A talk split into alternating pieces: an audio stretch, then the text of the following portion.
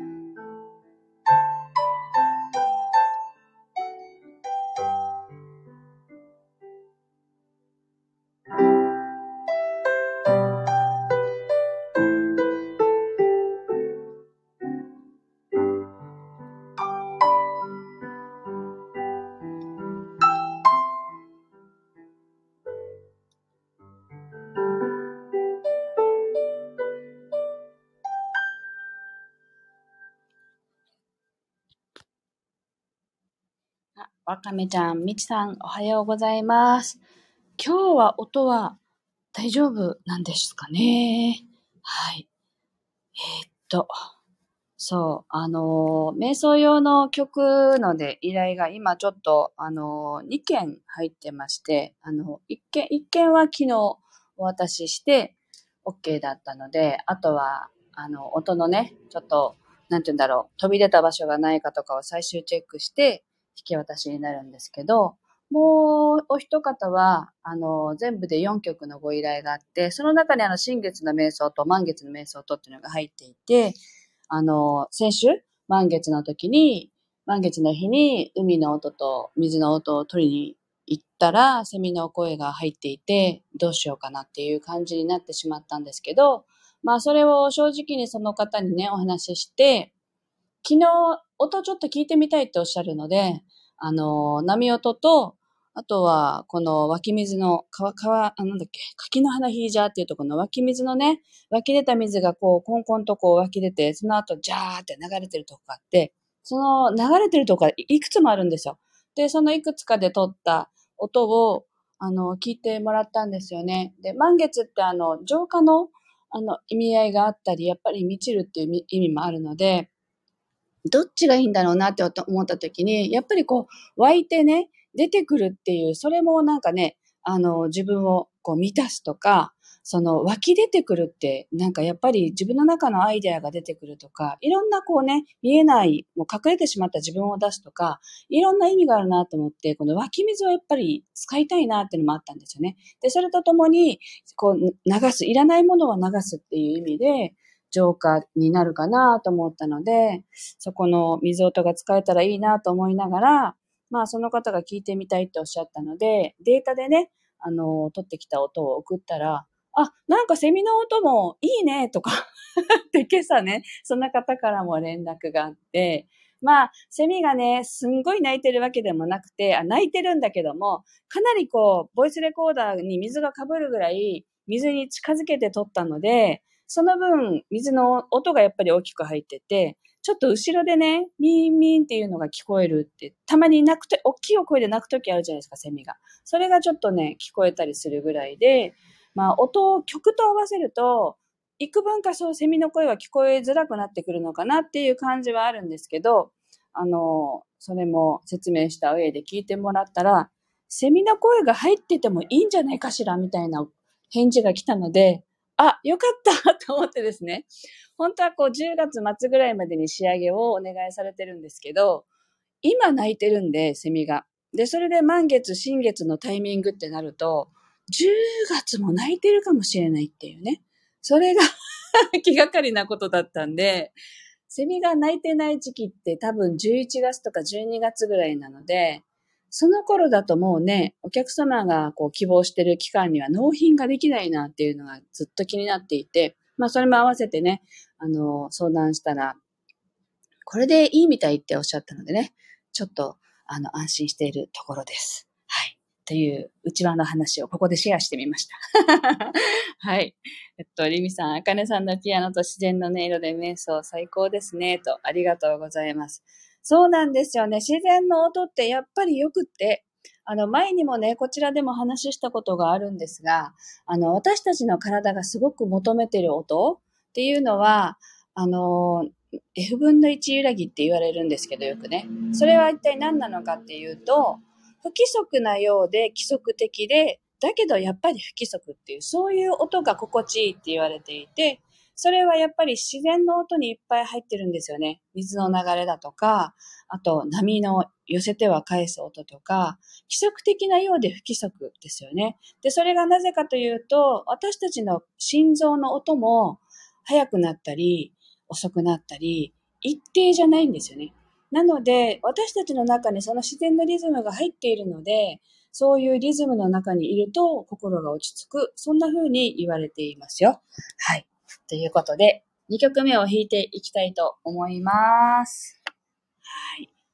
では、揺らぎの感覚でじゃあ、リラックスしながら弾いていきたいと思います。お聴きください。